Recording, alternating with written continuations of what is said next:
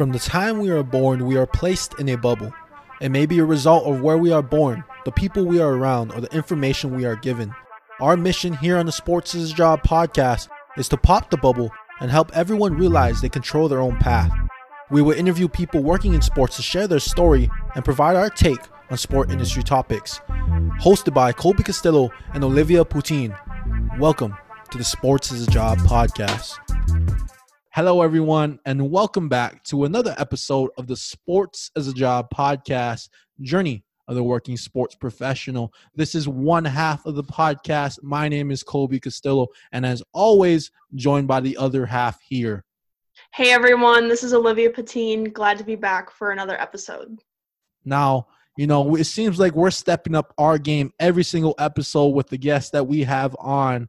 Um, this person has a unique journey going from 15 years of college experience, six years of doing his own business, and has a lot of other things he does on the side. So, without further ado, I would like to introduce Mark Fratto to the podcast. How are we doing today?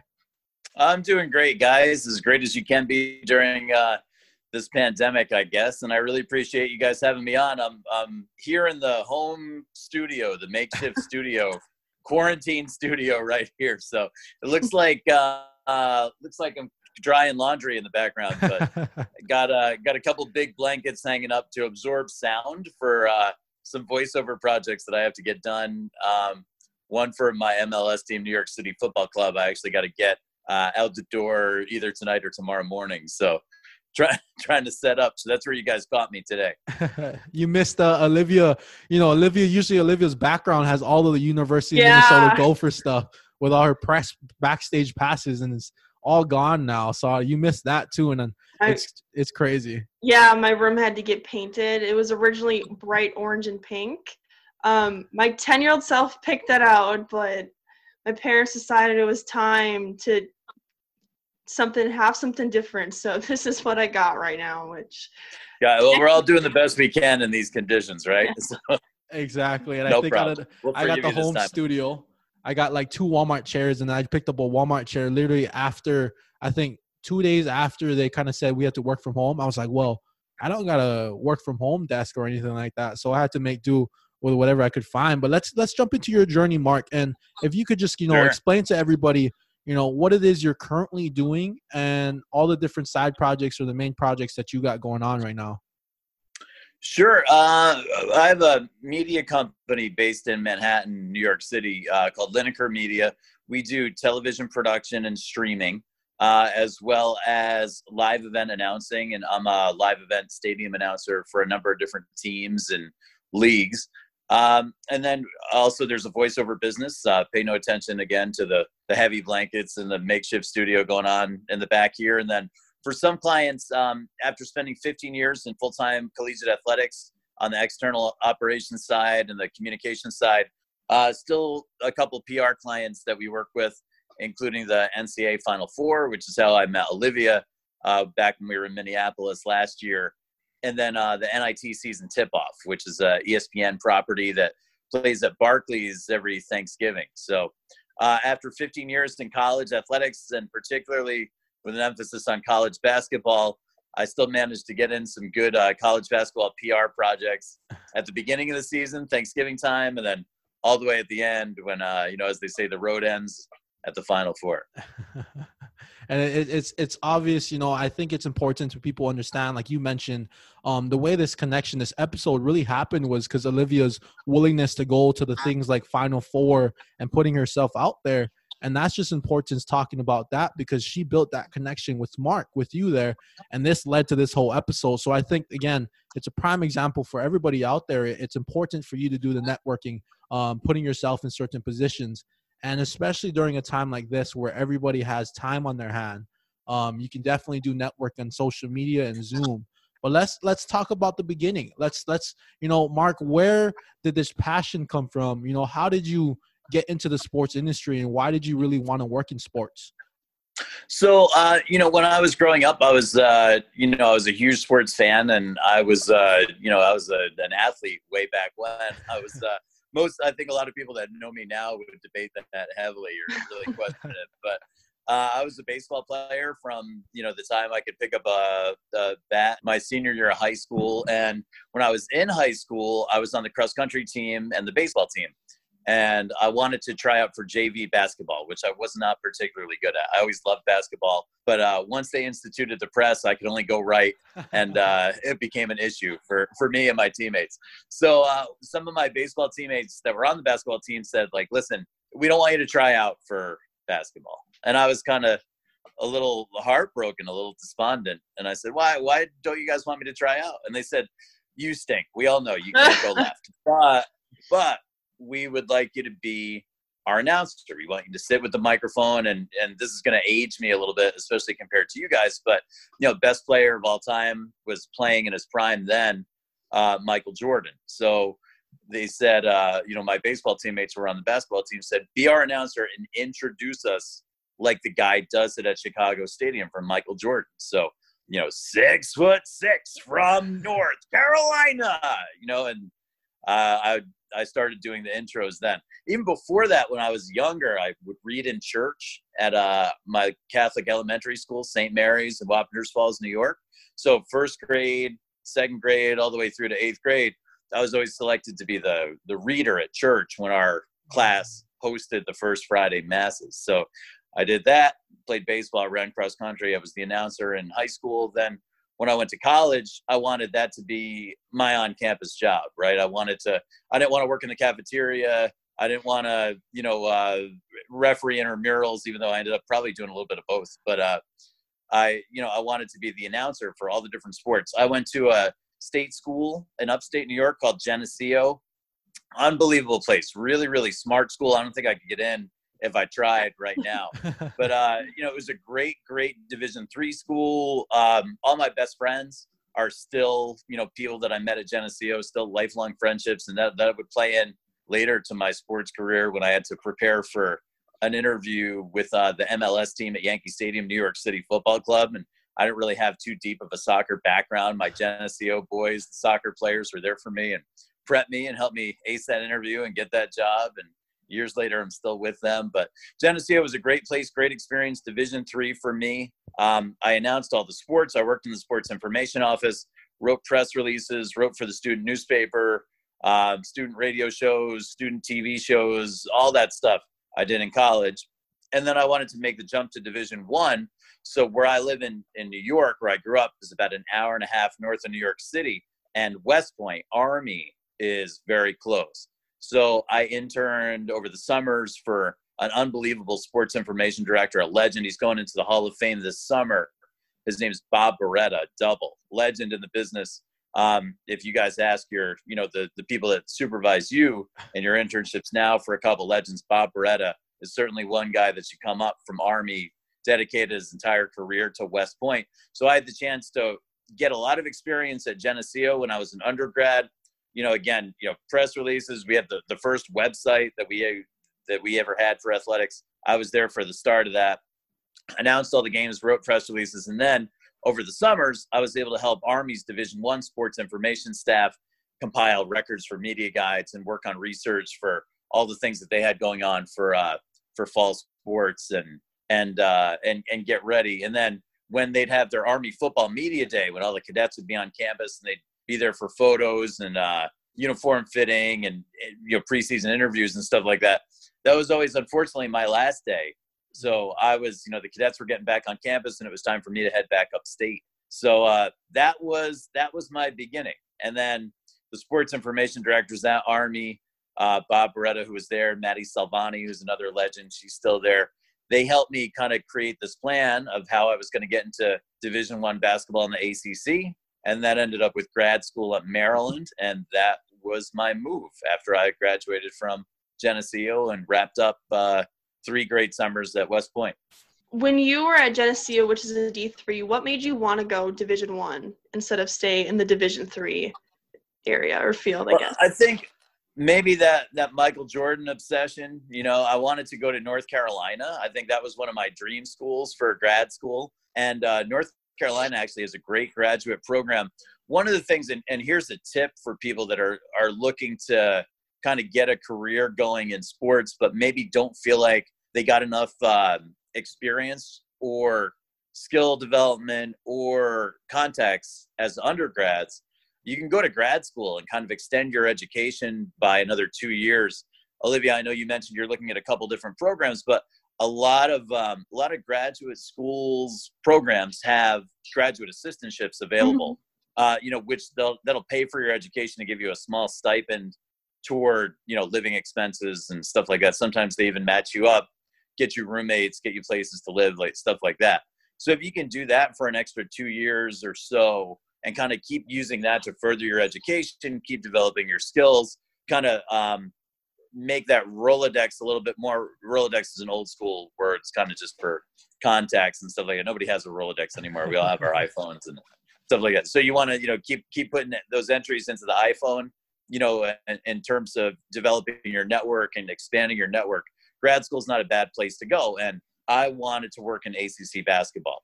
So North Carolina was my dream school, and uh, things didn't go my way for that.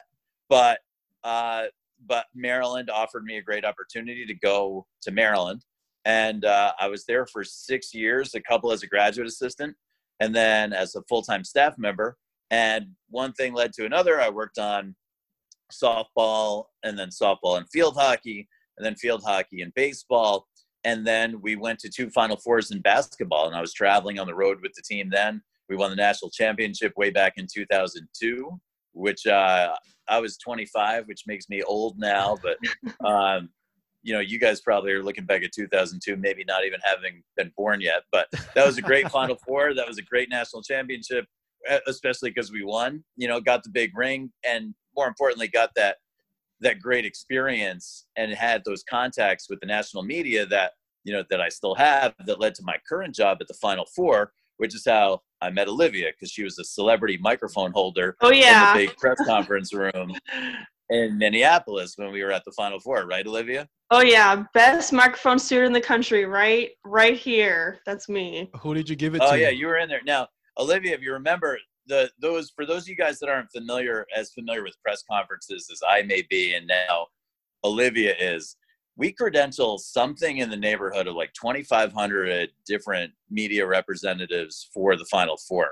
I think the Super Bowl is the only higher covered event between all the TV requests and all the, um, you know, all the the beat reporter requests and all the you know the television network requests, CBS, Turner, all those. You know, there's there's a lot of credentials. So Olivia and I, for the entire week of the Final Four, we sat in the big interview room with you know three or four hundred reporters sitting in different chairs, and Olivia and five of her colleagues were out there with microphones, and I get to sit up on the dais with the coaches and the student athletes, and we go through and get their interview, you know, their interviews, you know, sometimes 25, sometimes 35, sometimes like 45 minutes or an hour at a time. You know, we have those long press conferences to make sure that all the media questions or as many as we can possibly get done uh, go through there. It's kind of like working in the White House right now, except it's a lot more fun and a, yeah. and a lot better organized, and uh, and we do it. We do uh, just a fabulous job. Do you oh, just yeah. choose random people? Is it just like you just choose random people, or is there like a strategy between like who you choose to give the mic to? No, Olivia. I mean, Olivia will tell you there's a method to my madness, and we kind of review that before every single one. So um, you know, because I I'd been and I still am in college athletics for so long, you know, the the networking is not just about you know other people at other schools or other teams to try to get yourself a job. You know, obviously, if you're in media relations, you have to establish relationships with the media. So, knowing different people who are national reporters who are, are going to need to get questions in, um, I get uh, familiarity with um, with the teams and their sports information directors they help me with familiarity for their local reporters. So if mm-hmm. you're used to asking john calipari questions all the time because you cover kentucky all throughout the year i want to make sure you're going to get your questions in at the press conference as well. So i have to know who jerry tipton is who covers kentucky. I have to know who the different you know kentucky beat reporters are and and bloggers and you know their their uh, different broadcast journalists as well. Um, I always make sure that I know who the local reporters are. So when we were in Minneapolis, I wanted to make sure I knew who the reporters were from who were the Star Tribune and Mhm. some of the local TVs and radios. So I Mhm. wanted to make sure that when we're doing this press conference, we were getting those in as well. And then I'm a big market guy. I'm not afraid to admit it. So I like to make sure the New York reporters get their questions in, and the DC reporters, the Chicago's, and the LA's, and you know people like that. So we kind of what I try to do as everybody puts their hands up, and their their hands are always up. We try to go through and we try to make sure that we're getting national questions in. We're getting you know reporters that cover that team in. We're getting some of the locals in, and then we're getting some of the big market reporters in so that's that's the game that's the strategy to try to you know please as many people as we can during a limited amount of time and while still having you know still helping the coaches and student athletes you know meet their obligations but still helping them manage their time too because the questions sometimes never end do you guys Mhm. remember sister jean from loyola Yeah. Yep. we saw the picture. We saw the picture. Yeah, Sister Jean had the one of the wildest. I mean, that was in the small room, Olivia. If you remember the difference between the big room and some of the the breakout rooms. So yeah, Sister yeah, yeah. Was close to 100 years old, just an amazing, an amazing individual. And she was actually, you know, in a wheelchair at the Final Four, and uh, when Loyola made it, and we had a, you know, instead of, you know, get kind of putting her, getting her onto the the big elevated platform in the big room, we brought Sister Jean into one of the breakout rooms and it was bigger than Tom Brady at the Super Bowl. It was unbelievable. It was packed. And one of the more unforgettable experiences that I've had at a Final Four in this role. And we we went through and and she I think sister sister sister Jean took about 15 minutes worth of questions, maybe 10 or 15 minutes, and we probably got like eight or nine questions in in, in the 10 minutes. And uh, yeah, she could have stayed and and kept kept going, but uh, her, her people said, "Okay, guys, that's enough. Let's get sister some rest. Let's get her out of here." But yeah, that that was wild. That was uh, one of the more unique press conference experiences that I've ever been a part of. I've always wanted to go to a game. You know, being born in Hawaii, we don't ever get um, really any major basketball, you know, games out there except uh, like it's the Diamond Head Classic, but also we have the Yeah. Maui, uh, the Maui Classic out there where we usually have some of the big teams. So we've seen, and then also in high school, like basketball wise, I've seen like KD, Derrick Rose, Derek Cousins play in high school because we have this thing called um, the Iolani Classic where all like the top high schools go there. So like my dad's a huge basketball fan. So like being able to see those people is one of those things that like I was like amazed, especially now seeing them in the lead. But I want to go back to you know, it's interesting because these amazing experiences. A lot of times it, it, it depends on the mentors that we have and the things like that and the experiences we go through. Um, and I want to talk about you know Bob Beretta, and it seems Sure. like with with the bunch of interviews that we've had with people, uh, Mike Ritchie's who's a senior associate AD at, at Mississippi State, he was under um, you know I think it was Oklahoma State at the time, and I can't remember who exactly it was, but everyone within that athletic department that was underneath him, um, they went off to be ads at other big schools. So it seems like leaders create leaders, right? So what is one thing that you took away from Bob Beretta that really you try to teach other people? So I think there's three things that, that I took away from Bob Beretta, and I, I I love talking about Bob because he is one of the greatest. I always say if I was ever any good at anything in this profession, it's you know due in large part to Bob Beretta. So if you want to work specifically in athletics, something external like media relations, communications, or marketing, there's three things that I took away from from Bob that I think are really important to still pass on, and this has been true when I was, uh, you know, 18 year old student, 22 year old graduate assistant, or, um, you know, 37 year old senior associate athletic director. You have to be a good writer. That's one thing. You can't fake it. You can't get away with not being a good writer. That's it. So if there's a skill to develop, it's writing. And I'm not talking about, you know, long form press releases necessarily, feature stories, you know you got to be able to write for the web you got to be able to write for social media and you got to be able to master those things as well. Second thing is you got to be at least a little bit organized all right? You can't be you can't be a complete mess. And again please forgive the the two comforters that i'm using as soundproofing right now because uh, it doesn't look very looks a little bit sloppier now that i'm looking uh, over my shoulder here.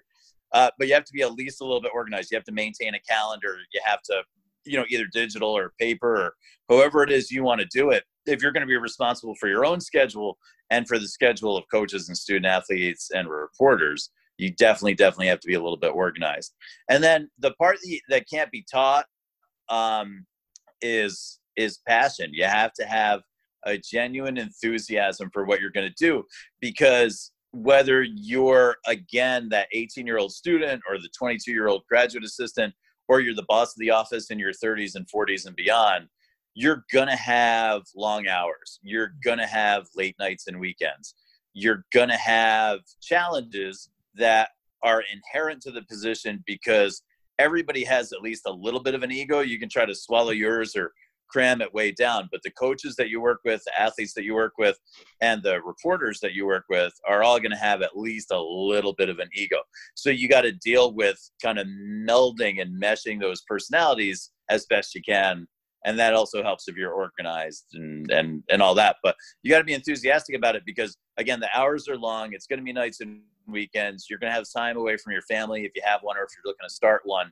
Um, but you really got to love it to get you through, especially the times when you're just coming up and when you're doing stuff that maybe isn't as high profile, so you can get frustrated, and when you're not making a lot of money. And nobody starts out making a lot of money. That's a definite, definite truth in athletic communications or marketing. Mm-hmm. mm-hmm. So those three things: good writer, a little bit organized, and enthusiastic or passionate about this whole thing. Those are three things that Bob taught me. A, lot of the, the different mentors that I've had taught me that, but that was something that was true from the first day that I met Bob to we just I exchanged texts with him just the other day. You know, it's still there for him. Mm-hmm. I mean, I, I'm going into that same field of work right now with um, communications, and I'm trying to find a GA position right now. And I feel like one thing I kind of struggle with is my writing because I guess I wouldn't say I'm a bad writer. I just don't think I have the confidence. So, what are ways that you can develop that skill more? And like, how would you know that you're a good writer or not? I, I mean, I would say practice, practice, practice. That's one way to do it. You know, get the reps. So when you're doing your internship now, ask for writing projects. You know, ask for things that you can you know you can where you can kind of hone those skills where you can try to work on those skills and then you know whoever your supervisor is in that office or maybe even you know some of the people that are lower than him or her you know maybe you know somebody between you and your supervisor you can ask them to take a look and make some recommendations for you uh, as well and then reading i mean reading helps you know go and read find people that are being paid to write about sports right now and read their stuff. If they're getting paid, that means that they're good. If they're not getting paid, you know, if they weren't any good, they wouldn't be getting paid. Yeah. So, so I, I, would say, yeah, I, I, would say practice. I would say, uh, you know, and, and that includes ask for more. You know, get feedback from the people that are around you. You know, those people, your mentors, because that does a couple. That does a couple things that makes you a little bit closer with them. You know, which helps with your networking. Their networks then become your networks. And it helps them see that you care that you really want to get better that you want to do well you know so so you care about it that much. And then the third thing is read. Go go find some people that you like and read their stuff. And it doesn't have to necessarily be about sports but that helps yeah, it's something that I think that even, you know, it brings me back to being an athlete, you know, putting in that concept where you're talking about reps, reps, reps, reps. The more reps you get, the better you get as something. Because again, I think one of those things I talk about is action provides insight. The more you do, the more insight you get onto what you're good at or what you're weak at. What do you have to improve at? And you talked about passion and for me, it was something I wanted to talk about before we even got on the episode. Was you're you're a PA announcer and you're a ring announcer. I'm a huge fight fan, and my best part, uh, especially in the main fights or just fights in general, is when that ring announcer starts get get going and that you can feel the energy from that person. It just gives you the chills and you get super excited for a fight. But I want to talk about how did you? I mean, how did you end up being a ring announcer, especially for Madison Square Garden and all the events they have there? So um, I I've announced every other sport more oh, than really? I've done boxing. Boxing's still new. Boxing's probably I think it's it's more than four years old, but not five years old yet mm. uh, for me career wise. And the first time that I got into it was I, it was actually from announcing college basketball at the Garden. Another great uh, friend and mentor at Madison Square Garden, Sal Federico. I work closely with him in the sports properties area and he's in charge of all those different college basketball and all those different sports properties that are not the Knicks or the Rangers, right? So college basketball, boxing, MMA, Bellator. Mm-hmm. Um, you know, when they've had tennis matches at the Garden, when they've done like NYPD, FDNY, fire department, ice hockey, which is also kind of a fight. it's also kind of a prize fight at a certain point during the hockey match. Um, so he asked me, he said, uh, listen, we got a big fight coming up. It was a couple years ago. He said, uh, Gennady Golovkin from Kazakhstan, the fighting pride of Karaganda, Kazakhstan. So he uh, he was fighting Daniel Geale, and they were bringing Michael Buffer in to announce the main events, but they needed an undercard announcer. So he called me up and he said, "You would love this. You should totally check it out." But boxing's different, and MMA is different than all the other sports. Even at the final four, I have like a 28 page script of what I'm supposed to, you know, make sure I cover in every press conference. New York City Football Club at Yankee Stadium, going off the script. Washington Wizards, you know, going off the script. Army football certainly going off the script because there, we do so many military, you know, military tributes and uh, we're honoring so many different groups and there's a lot of titles and a lot of offices and stuff like that. So I definitely want to make sure I get all those things right. I'm glued to the paper, microphones on, and I'm looking down. Um, you know, so boxing. So I, I watched like a hundred Michael Buffer YouTubes and I wrote myself a script and I typed it up with blanks for, you know, the big fight night. And then it's Tuesday of Golovkin Geale fight week. And I go to the Men's Wearhouse to pick up a tuxedo that I rented because I did not own one. So um, this is uh, I don't mean for the story to be a racy story, but I'm going to tell you the truth here on the uh, Sports is a Job podcast. So I'm in the changing room and I'm literally standing there in my underpants, putting my you know getting my pants fitted on, and I hear my phone is buzzing on the bench, you know, in the changing room, and I see that it's the Garden. I pick it up and Sal said, "Listen, like I'm sorry, but um, I know it's Tuesday of fight week. The promoter is bringing in somebody to do the undercards from California, so we can't use you. So for my first ever boxing event, I was fired on a Tuesday before I even did anything in my underpants. So that's that's how that story goes. It's a true story. But from there, I was addicted because boxing is different than everything else, and MMA is different. They're they're different from all the other sports I work. It's the Wild West. There are no rules. Everything's crazy. Everything's wild. Um, you know, and then Sal, to his credit, got me back, and uh, I was the uh, undercard announcer for when Golovkin fought David Lemieux. So that was uh, K2 and Triple G promotions on the one side, and Golden Boy on the other side because they promote David Lemieux. So I was in the big room at Madison Square Garden. It was um, my second pro fight and my third ever fight event was at a place where every announcer would like to announce and i was mm-hmm. fortunate to be able to i did um, i think four or five six fights and then michael buffer did the last uh, three or four. And you know i sat with him you know the entire time. I got to learn from the most famous and most wealthy announcer of all time that changed the game for every other announcer. And i got to ask him questions and listen to him. And now i've done about 10 10 events with Michael Buffer to this point. and my wife and his wife sit together and always say hi and get along and you know and and and hang out. And then uh you know occasionally I'll text. I try not to abuse that relationship, but like occasionally like I'll hit him up and you know just strike up a conversation or you know uh, talk about something that's going on or ask for advice or or whatever there, which is very cool.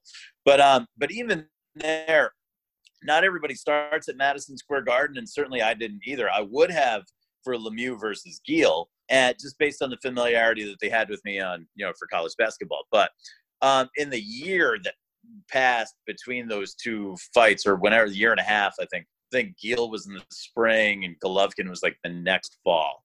Not that fall, but like the next, like a full year against Lemieux. Um, I think so. I went out and I went. I'm actually I train there. I'm the worst. I'm ranked number 1200 at Gleason's. I'm the worst boxer in the entire gym, but I go there a couple days a week. But when I wanted to kind of, I wanted to get myself on tape so I could see what I was like as a boxing announcer and try to, you know, get some again, get some reps. You know, try to. So when I was standing under the big lights at Madison Square Garden, I would at least have some kind of familiarity.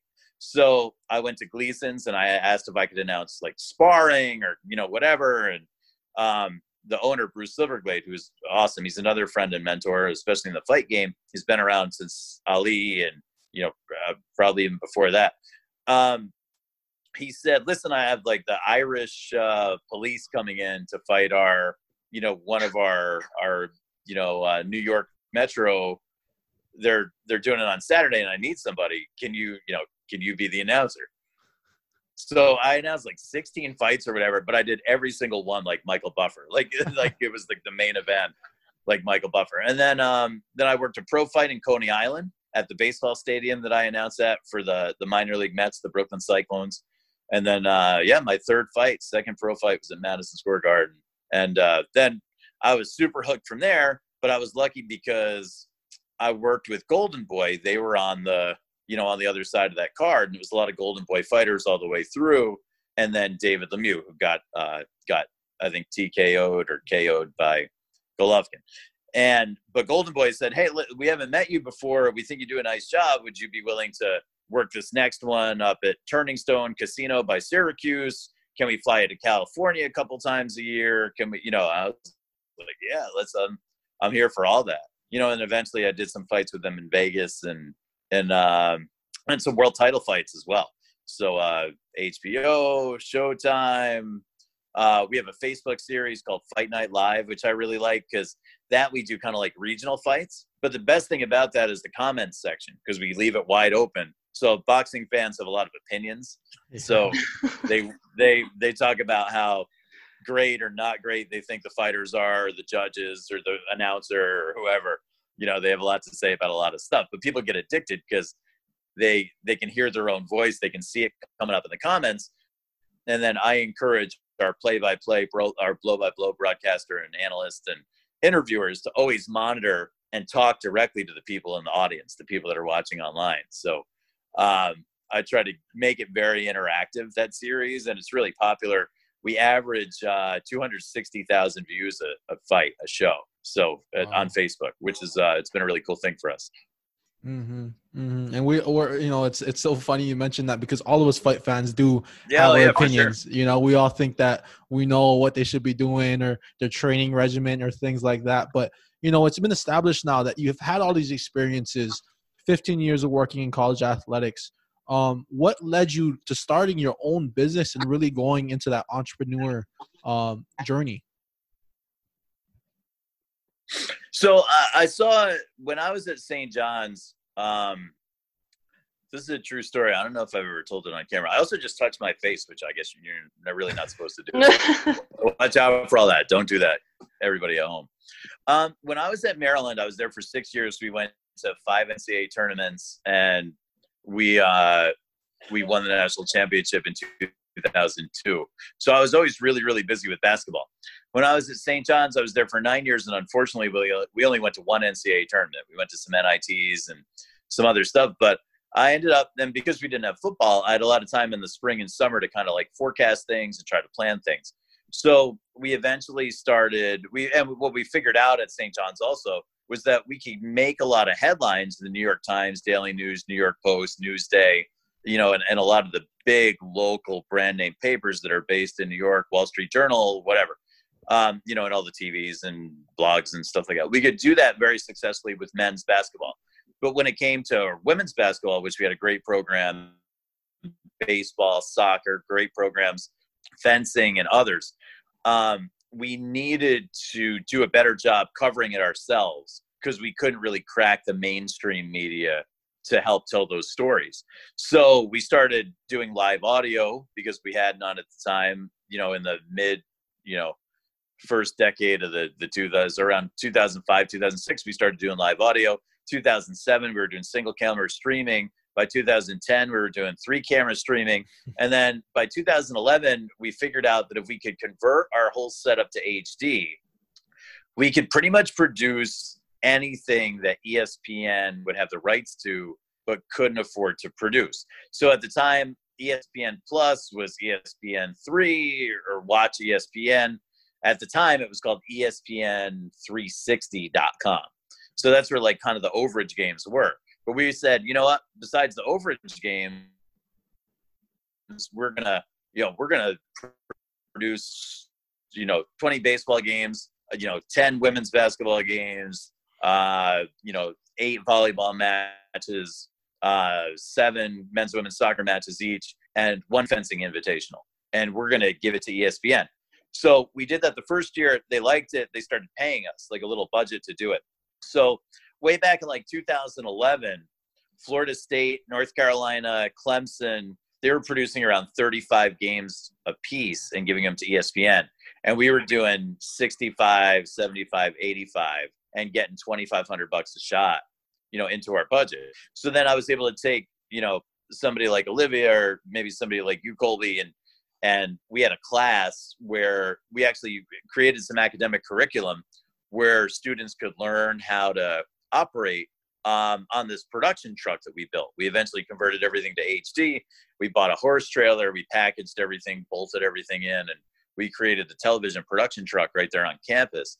So it gave students a really great opportunity to learn how to do live television streaming production, um, you know, and then then also make money. So you you volunteer, get a little uh, kind of baseline knowledge, go take the class. Then after the class, you'd come back and we would pay everybody, um, you know, through the university's payroll system, you know, uh, however many many dollars per game or or whatever. So you were actually getting paid as a junior and senior to produce ESPN three games, which is a pretty good thing to have on your resume. And mm-hmm.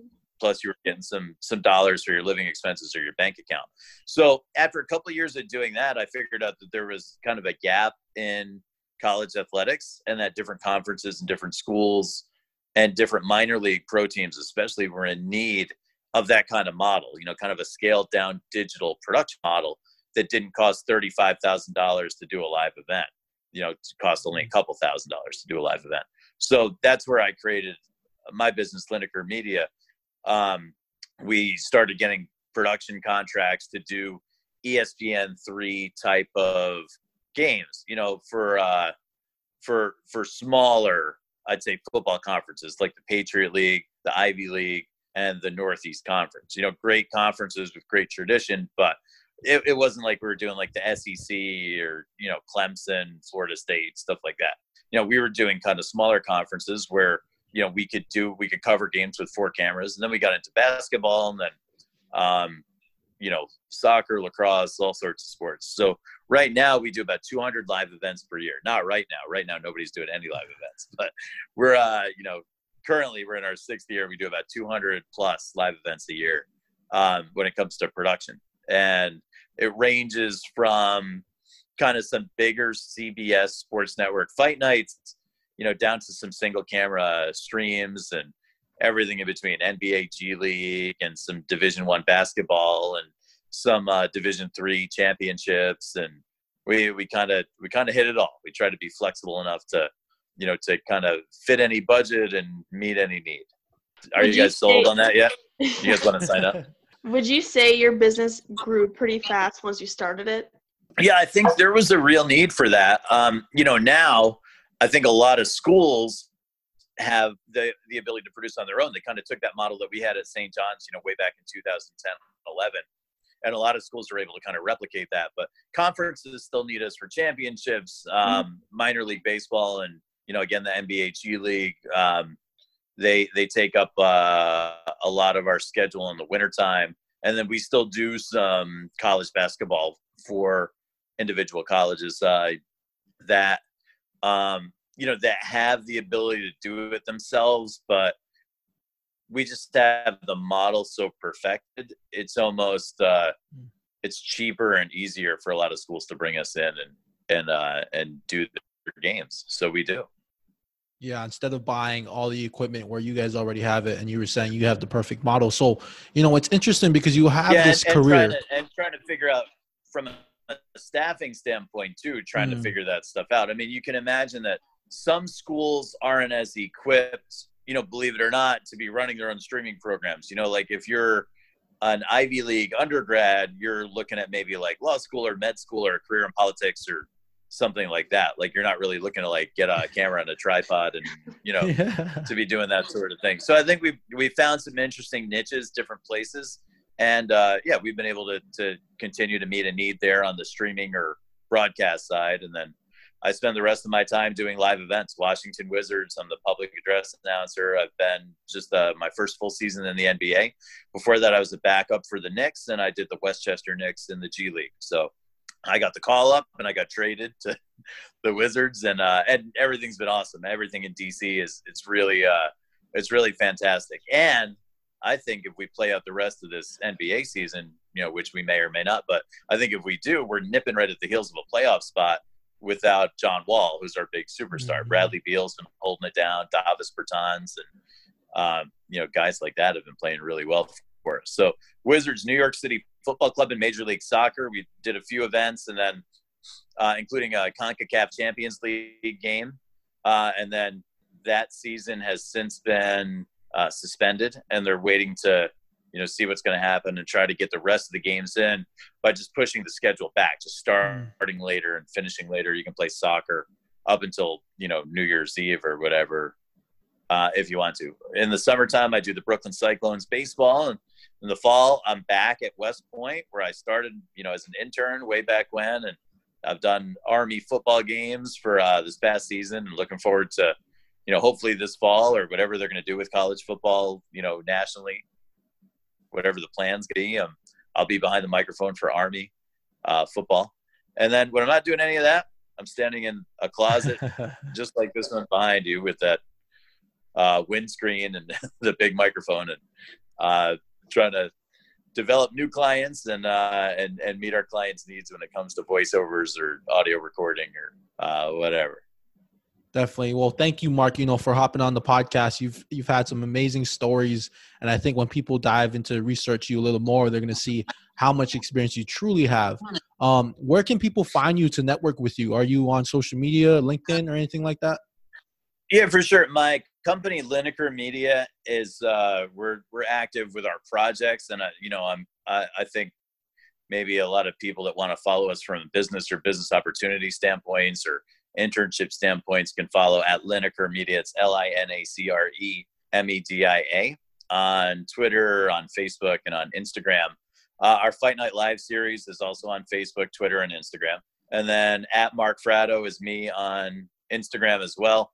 Um, but there you get some professional stuff and some of our 18 month old, um, you know, doing various things, dunking basketballs, running like a wild man, and and all that. So you get a little bit of work and a little bit of action Jackson Fratto. So, you know, that may be a good follow as well for some people, depending on what your uh, tastes are. You got to make sure he learns how to dribble left and not just right when they press yeah. him. yeah, you know, it's always, you know, I'm, I'm not a, I've been a father only for 18 months, but yeah, we got to, we got to put him in a better position to be successful on the court for as long as he wants to do that, and then yeah. he can always go to the microphone or somewhere else afterwards. Well, thank you, Mark, and everyone who tuned into the Sports is Job podcast. Thank you as always. And the message from Olivia, Mark, and I we are all in our own individual journeys, but you are not alone.